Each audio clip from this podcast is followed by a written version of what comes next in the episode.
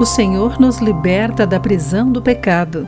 Olá, querido amigo, seja bem-vindo à nossa mensagem de esperança e encorajamento do dia. Hoje lerei o texto de M. Boucher Pye com o título Desbloqueado.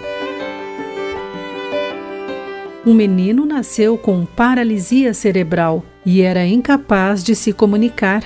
Mas sua mãe jamais desistiu e, quando o filho tinha dez anos, ela descobriu como se comunicar com ele através dos olhos e de um quadro.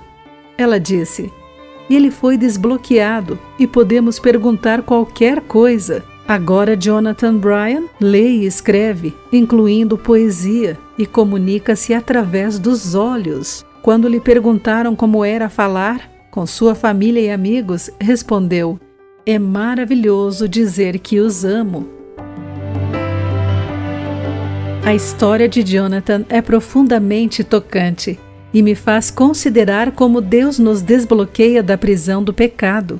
Como escreveu o apóstolo Paulo aos cristãos em Colossos, quando éramos inimigos, nosso comportamento maligno nos fazia inimigos de Deus, mas através da morte de Cristo na cruz, somos apresentados a Deus como livres de qualquer acusação.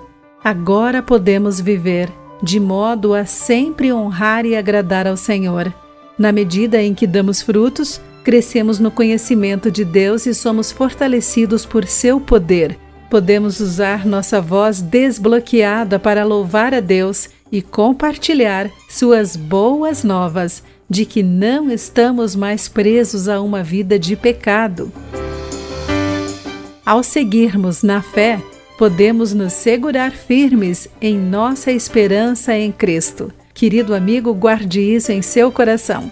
Aqui foi Clarice Fogaça com a mensagem do dia.